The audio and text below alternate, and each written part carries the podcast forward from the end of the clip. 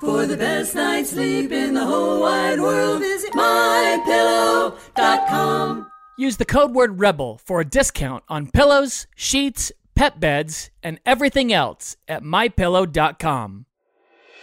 Woo! Rebels, it's that time. Can you feel it? Are you ready to be a great parent? Do you want to feel like you're back on your honeymoon? Well, we believe in you and God believes in you. Rebels, it's time to join the rebellion. It's time for Rebel Parenting. Rebels, what's happening? Hope you're having a great week. If you're listening on time, it is Wednesday. I know you just heard the My Pillow commercial and I'm telling you, they talk about the sheets all the time. I keep hearing Mike Lindell talk about the Giza sheets. And I was like, whatever, it's a sheet. How great could it be? He sent me sheets. Oh my goodness, how wrong I was.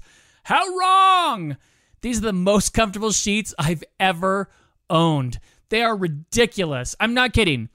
If you order these sheets and you don't think they are amazing, send them to me. I will throw them on our bed. Oh my goodness. They are so awesome. Sorry, that's who's sponsoring the podcast today. MyPillow.com, code word rebel. Check out the radio deals.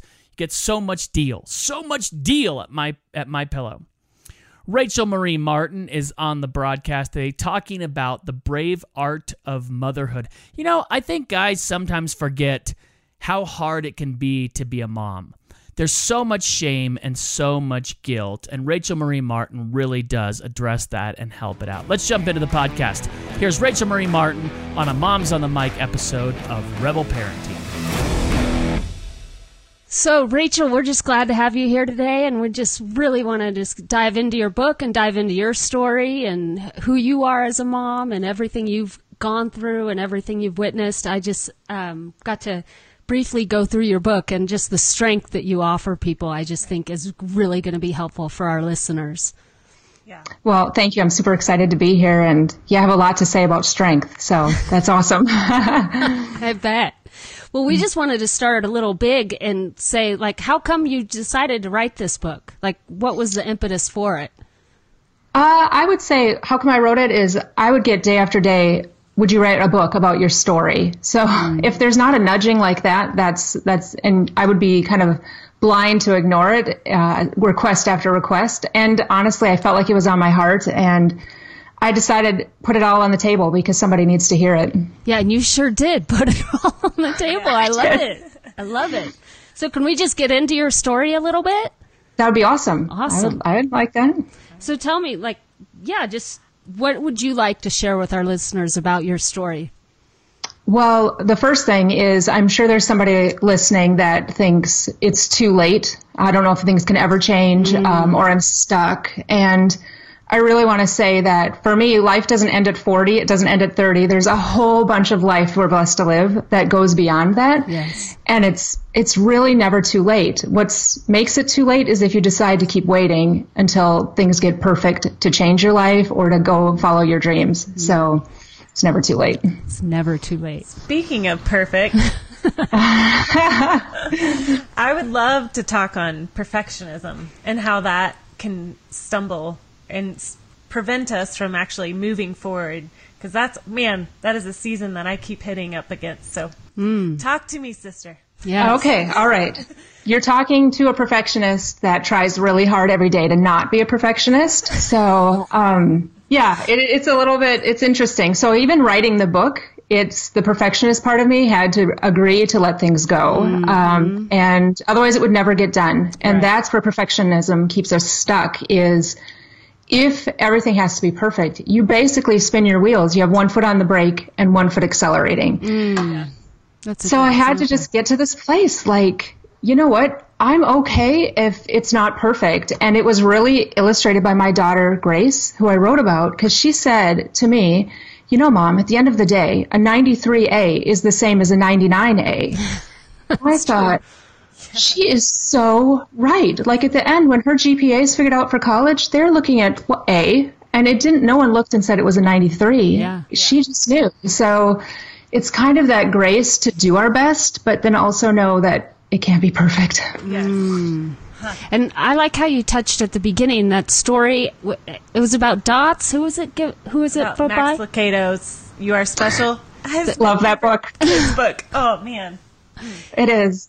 Yeah. well, the dots are like perfectionism too. I, first of all, I love that book. I've always loved that book. I feel like he wrote it right for me, and everybody who reads it thinks it was right for me. Yep. So to me, that's a brilliant author right there. Just Yeah. knows how to get into your heart. But, um, you know, we carry dots, and especially in this world, even more like they're so approved. You go on Facebook and it's labeling and a system, and Pinterest, it's another label and system, and Instagram, same thing. And if you look at the dots as a ranking or qualifier, then it, you might as well just throw in the towel. Yeah. So, Well, I- so many people do. I mean, Right. And now the next generation is doing that. So how do we combat that and teach the girls and other moms like, hey, there's another way to look at your identity. There's another way to look at your life. Mm-hmm. So, having my daughter Grace, I think the next generation is pretty smart. They are pretty aware of this kind of faux labeling system we got ourselves into late mm-hmm. 90s, early 2000s now. And so a lot of them, you know, there's the rise of like Finstagram or where it's real. They really do celebrate authenticity mm. and in a way that to me I'd be like, wow, can you really put yourself out there? But they like the realer they are in some ways the more genuine friendships they've been making mm. and there's this culture that says you know that's that's just a way to communicate but it's not as much about who we are but i think it comes to us teaching them as well like it's Yeah. just a label it doesn't it doesn't need to stick Yeah. Doesn't need to stick. And I think for so many moms, it does stick. I yeah mean, I know Well, for me, myself included Yeah. i get it yeah I think one of the over, Yeah. over, you know my oh yeah, go on. Oh, I was just going to say my son Sam. Uh, I wrote about him. He has he came home from school and this girl was mean to him and really where I was kind of getting huffy like we're going to go in and talk to these people. And I said, "Well, Sam, what'd you do?" And he goes, "Well, it doesn't need to stick because she called him dumb." And he mm. goes, "I know it doesn't need to stick." And I thought that is a really powerful moment if we can teach our kids when they're young that the words others say to us don't have any stickiness, mm-hmm. then we can respond better. Because I said, "Well, what are you going to do tomorrow?" And he said, "I'll just be nice because that's what you're supposed to do." And I thought, here I was ready to go in, and he's ready to be nice. Right. I love when our kids are like, you know, this is how you should act. we're we're all blazing guns. yeah, I'll take care of that little kid. I'll show yeah, him don't who's call him that name. yeah, right. Um, Yeah. The other thing I was thinking about this whole social media thing, just because you touched on it a little bit in your book, um, what about people finding their identity in that? Like I know certain people that that's their livelihood, and then Facebook is, you know, where they find that identity. And if it's not a, if I'm not getting all those likes, then I gotta delete that post, and I gotta do this, and I gotta do that, and just because that's their livelihood and that's what they're looking at. Mm-hmm. Yeah, you're talking. I mean, my world is a social media world. Exactly. that's- it's where my platform grew. It's where all of it is. But the most, the fastest way to become discontent is to compare yourself to somebody else and and to compare your journey to somebody else's. So mm. I have had to tell myself. You know, the quickest way to derail even success is to look somewhere else and then take your eyes off of where you're supposed to be going. Oh, that's perfect. So it's kind of that waking up to that. Mm. Mm. that's oh, yeah. being brave. For sure. Yeah. I love that word brave. I do too, because I feel I'm not brave a lot of the time. Like I think the running conversation I have in my head is that I'm not being a good mom and I'm not doing enough. And I homeschool and I do all those things that probably some of our listeners do. And it just seems like at times it's never enough. Mm-hmm. And and I know other moms feel that way too. Well, I will tell you that the never enough is the voice that keeps us stuck. It keeps us mm. minimizing what we're doing because it is such a brave thing. No one tells you like, okay, it's going to be, you're going to be really brave in motherhood, but it is so brave to deal with some of the stuff that we have to in a way that I don't know about you, but there are days where I am ready to like pull my hair out and it's mm-hmm. over the simplest things like mom, mom, homework, whatever it is. Yeah. And it takes so much like deep resolve strength to stand up and keep going, even if it's not perfect, mm-hmm. but just to make it through that moment. And, you know, when you're in that spot, you kind of forget that you're going to get out of that spot. Yeah. I know. But the bravery comes in in pushing through it mm-hmm. because we all know. I always tell people your track record for getting through bad days is 100%. So if you can just remember that, you can get through. Mm-hmm. That's a perfect line. Yeah. Well, and I was just talking to uh, a woman that mentors me right now in the struggle of motherhood, and um, she just pointed out like if you just take a step back in that moment of struggle, homework, the escalation, the up and down of emotions. If you just take a step back and you look at how many years left you have with them in your house, um, she was like, in your span of your en- entire life, it's such a small portion of your time. And ultimately, they're not yours anyway. So it's not up to you mm-hmm. at all. Like you are there to steward them. But, Right. But ultimately, they're, they're his. And I just loved that because it was like this, oh yeah, it's not all up to me to make this kid do right.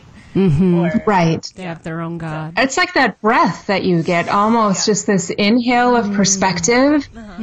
and the breath to realize that you can do everything textbook right, but those kids have wills and minds of them, their own. Right. And sometimes their choices, it's not a direct reflection of you and what you do. Because sometimes I get home like, how did you not do your homework? I'll ask my kids. Like, seems really easy. And then I'll, I'll tell them, I don't really like getting notes from the teacher about stuff like that. Like, I, and then I'll internalize it to me like, I'm not a good mom. Right. Versus understanding it's not my job to make it about me. It's my job to come alongside him mm-hmm. and the teacher and work on what we need to work on to become a good citizen, a good student, and all of that. But if I internalize it as I'm not a good mom, I'm failing, all of that, well, then I'm, I might as well throw in the towel that day. Yeah, and you talked about the cycle in your book, and I loved talking. I loved reading through that session. Can you talk more about that cycle? Because I think many people get stuck in that.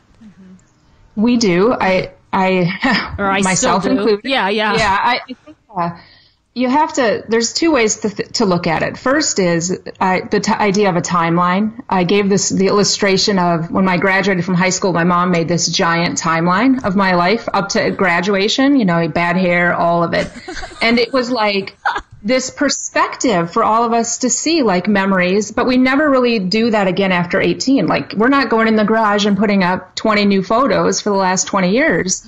So what I discovered in making a longer timeline was that there was these cycles that I got stuck in. Mm. And even though time is moving, the emotional place or the place I want to be is kind of stuck. Yeah. And it really comes down to agreements that we make about ourselves. I'm not a good mom. I, I can't I can't change anything. Um, if the money is better, then I can do what I want to do. And then those agreements, we kind of live out of them. That becomes our target and our reality. Yeah. This is where we are. And then we're like, how come this keeps happening? And then it just keeps going around like the agreements. We make the excuses to validate the agreements. Then our reality comes and it just keeps circling. And you have to, at some point, step in and say, what have I made an agreement about myself and what doesn't align with who I really am? Hmm. And dare and work to change them. Yeah, we love that. We were talking about that earlier. Just being brave to to admit where you've been wrong or admit where you've struggled, and that like that was your first step. Like if you can't get to that first step, then you're just going to stay in that spin cycle forever and ever. Yes. Can you can you talk about your garage? I So my garage, I I was waiting now for like hoarders to actually reach out to me someday. But and I confess to actually to watching that show. I thought, you know, I'm going to watch that because I wanted to learn like the thought process with it. But so my garage in Minneapolis was it was full and it was i always gave it as excuses organized full it just had this stuff like instead of dealing with it i put it in the garage instead of dealing with it put it on the shelf and if somebody was to call me out on it i could give you every reason it was okay like this part's going to the garage sale this part i'm donating these are homeschooling books i haven't sold like i was really good at ration like giving a rational reason for Right. holding on to things but it kept me stuck. It was like this illusion. Then I didn't want anybody to open the garage. Like I told this story of how my kids and I had a giant like process to get the bikes out of the garage that mm. shouldn't ever happen, but it was like, open the door, open the door. And then I would duck them out and, you know, it's just not normal. Yeah. But I, I realized that holding on to all this stuff was a way, it was an illustration of how we hide. Like, and I just kept saying, it's okay. But it really was a space that I needed to get, I needed to deal with. Mm-hmm. I needed to not keep putting this stuff on the shelves. I needed to say, this needs to leave my life. Mm-hmm. And this stuff that I'm holding on because I think I won't be able to provide it again needs to mm. leave my life too, because by holding on, I'm not really trusting mm. that things will change. So mm. that was the garage.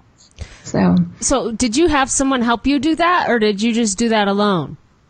help. My biggest thing with this book is that, you know, we, I gave the example of the settlers and going out west in Oregon is we are not meant to journey alone. Mm. Like we are just not created to walk this journey alone. And, but it's a calling to the reader to not go, well, who's going to help me? It's a calling for us to extend our lives into the lives of others. Because if it wasn't for people stepping into my space, like my friend Maria, who would open the door and say, I'm going to clean today.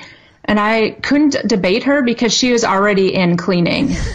so it's that. It's like that being brave because that's an act of bravery Yes. for Maria to say, pack up her stuff, walk over to my house, to come in the door and clean. Yeah. Like deal with all of that. And yeah, with the garage, I had a lot of help um, cleaning it. My my best friend Dan was there constantly, and I would get stuck, and he'd be like, "Really? Do you need this?" I'm like, and then if I started to rationalize, I realized I don't. I'm trying to make an excuse to hold on to something. Right. So That's perfect. So what Yeah. what kind of things as a mother what are the things that we hide like behind the mask? What would you say is probably the most common that you hear about that you've experienced for yourself?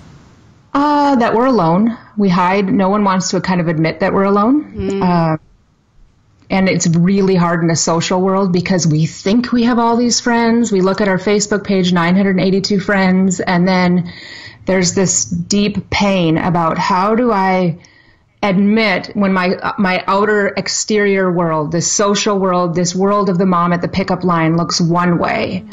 How do I actually let down the barrier and say, you know what, I I need help. I need a friend. I need someone just to listen to me right now, not fix it, just listen. Mm. That empathy space. And it's really hard to drop the mask, but once you start being real, I, you find out really quickly we're kind of all on the same journey, but we're all afraid to put it down. And once you do, it's like a great um, domino effect of of people standing up and going, "Me too. I'm I'm with you." I keep thinking of that hashtag Me Too. All the women that are jumping on board and just finding help. Yeah. Right, exactly. Because somebody has to speak. It has to speak up. Yeah. Like, you know, the more I, I tell people based off the Bible study story that I had about real, that when I lead groups, I pretty much lay it on the table. Like, we can spend six weeks going around saying everything's fine, or we can decide that this is day one. This is a safe space. And we're going to be our authentic selves and bring it to the table because six weeks is a long time to waste It in our journeys. It is. Um, I just joined a Bible study, and that's how they started it. With, hey, th- this is your opportunity if you want authenticity to go for it. And Right. you know, I think it takes someone who's going to be brave to to go there to have it happen. it, it really it really does like the bible i've had several bible study leaders that have been like that just put it on the table uh, and laid it out there where you're like whoa i didn't know we talked about that and you just it gives a level of okay i can pretty much talk about anything now And that brings Yeah. freedom for so many people that have garages like you. I'm sure there's tons of listeners that I mean, I have my garage, but my garage is my sunroom. It's my art Yes. it's my art room that I cannot wait to have cleaned, but it's Right. the same same thing. It's just a sunroom. So I everything goes in there. I think I there's a place for everything in it. I know what it is, but it's just a mess and I do need. I'll I'll throw it out there. I need someone's help to come and get it organized and That's where my husband comes in. Oh yeah, that's right. He's the organizer. Mr. Organizer. that's awesome He helps. well you know let me ask you about your sunroom Yes. here's the thing Okay. how many times do you think oh, I should really spend this Saturday cleaning the sunroom. Like, how many times is it in your head? Like, when you have something free, like, it's in the back of your head. Oh, there's the sunroom. At I should go organize it. The last 52 weeks. yeah. For Yeah. sure. So, Yeah. it's, it's amazing how much Time. weight it has on you, Yeah. even though you're not doing anything about it. Like, it's there. It's just oppressive. So, when I clean, when I finally got the garage clean where I could open the door and I was proud, I'd like wave to my neighbors now. Um, I remember playing in the backyard with my son and I had that thought like I should clean the garage and then I was like oh it's empty and it was this like amazing rush of freedom that that space was gone but yeah I did wave to my neighbors a lot like bet. hey garage is clean Well, someone just High five. Someone gave me their solution. They said just set a timer for 20 minutes a day. Go in there for Mm-hmm. 20 minutes a day with your timer. As soon as the 20 minutes is up, get out. And I'm like, Oh, that's good. I think that might work for me because because it feels so overwhelming. The problem being s- whatever Yes. your problem is, it always feels overwhelming to you. Even though I think when you just start attacking it slowly, day after day, day after day, then the problem gets fixed or transformed or however you want to look at it. You you get to wave to your neighbors again. You do. And you know what's funny is my one neighbor saw that I was cleaning out the garage, brought over his truck and helped me haul the stuff to the dump. So it's like Yeah. they just people want to help, but we keep it so closed they mm. don't even know. I mean, I would wave to him before, but never with the garage open. Yeah. So Yeah. now I do, That's awesome. or did. Yeah. redemption. That's right. Okay, I just wanted to plug real quick for people that aren't familiar with you yet. Um, that you have seven, seven children. do. That is brave. Uh, what are they? Yes. Look, I have my book too. Brave. Seven children. that is brave. Yes. What are their ages? All right. So they are from nine, almost nine. He'll tell me to tell you nine. Okay. Um, to 22. Wow. So I have let two of mine go. And I love that aspect as a writer is to be able to write from this perspective of raising them. Like I remember my daughter came home, my oldest one, and I have a picture of her in my house, my apartment, then on the floor, first night crying. I just thought I'm going to document this moment because I have no idea what to do. Like here she is. So I love this picture of this little tiny six pound person. And, um, this year she graduated college in Seattle too. So Wow. it's this crazy brave journey and i could tell you that i look back and i try to remember th- everything and what i thought was important wasn't what she remembered. She would tell me stories of i love how you taught us to play that card game up at the lake. And i'm like that's what you remember? Like i did that fantastic party or something but it was these moments that I'm sure we have them with our own parents that i didn't even realize in the moment that's what they loved. Yeah. Hmm. That's amazing. so yeah That is amazing. Yeah. So with seven children, and as a listener that's on here right now, just asked, how did you find time to actually sit down and write a book? In the pro- Um, so I believe that, and I wrote about this too, that there are seasons in our lives that, and I was in a place called, I call the harvest years of motherhood. And I tell the story of my grandpa who was a farmer. And when it was harvest time, he was not l- like playing checkers with us or planning the tri- trip to Chuck E. Cheese or whatever. He was in the field day in and day out harvesting. And I never doubted that he loved me. Like, never doubted it. And then when I was 10, I remember it was my golden birthday and my mom wasn't home at that time. She was working and I kind of was a little bit complaining. And my dad said, do not ever disrespect your mother for working hard for our family right now. Mm. She's doing what she needs to do. And it just stuck with me. So for me, with writing the book, it was the harvest years of motherhood for me. It was the time. And my kids were, my youngest was seven and a half when I started. So um, there was there's more time than when they're two and one when you keep them alive because that's all you do when they're little is chase them and please don't trip, don't fall, all of that. So Get away from the cable box. yeah, pretty much. Don't put your finger in there. Don't. I mean, it's Yeah. just constant chasing. So there's just different phases of motherhood. Uh, there was like, you know, I'll tell moms with little kids, don't ever compare your story to where I am now because you'll just be like, I can't do it. But mm-hmm. it's because you're in a different place of, you know, keeping them this way, keeping them alive. And so I knew I needed to take the time. And sometimes it meant saying no to my kids, which was difficult. Mm-hmm. But in the long run, saying no to them in the moment changes their future. And I knew I needed to do it. so, and I lived on coffee, Starbucks. Yeah. Well, So do we. Amen. There we go. Back to what you were talking about. I see this in a lot of moms that are struggling to find their identity and who they are, and sometimes swinging the pendulum all the way to the other side. Like, Right. oh, well, I'm just going to throw my kids in school, and that's fine. I'm not. I'm not bagging on whether you public school, private school, homeschool. I'm not. I'm not one of those people. Do whatever you need to do. But what about finding balance in that motherhood season?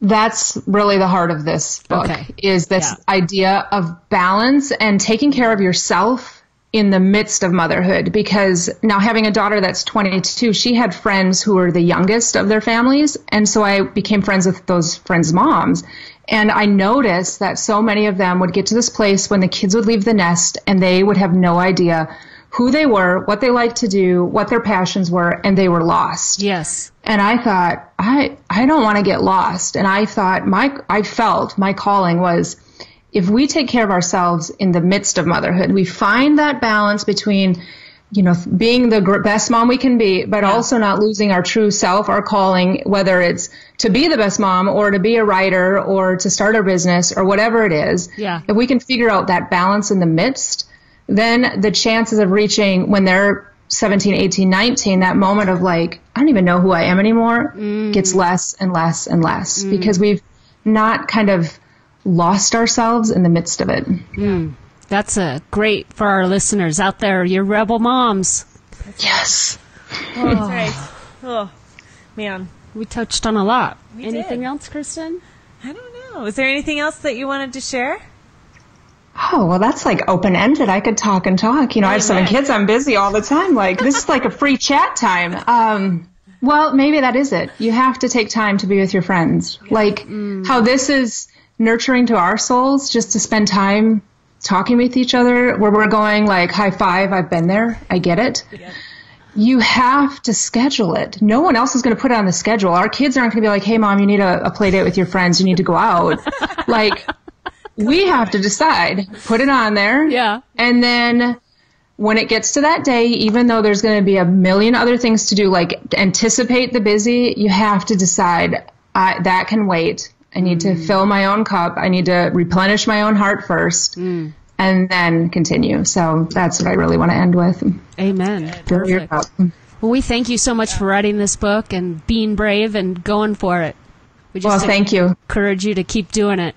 Yeah. Th- Thank you, thank you. I uh, I appreciate it. I, I love the word brave. I went back and looked at my writing, and for the last ten years, without even realizing it, I've been using the word brave over and over and over again. And we all have that bravery in us every day. And I think it's just time for us to start recognizing that we are a pretty brave generation of women. Amen. Amen. Cool. Thanks for listening, Rebels. Thanks to Rachel Marie Martin for coming on the podcast, taking time out of her day. Check her out wherever books are found. Thanks to the Voice of the Martyrs for sponsoring this podcast. The Voice of the Martyrs, helping those being persecuted for our gospel for more than 50 years. Persecution.com is their website. God bless, Rebels. We'll see you soon.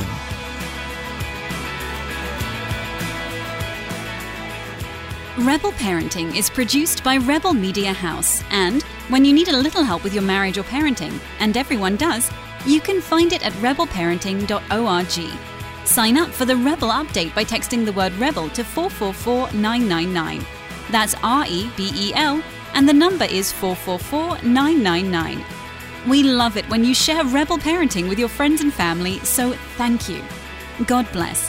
Thanks for spending your time with us, and we'll see you next time for another episode of Rebel Parenting.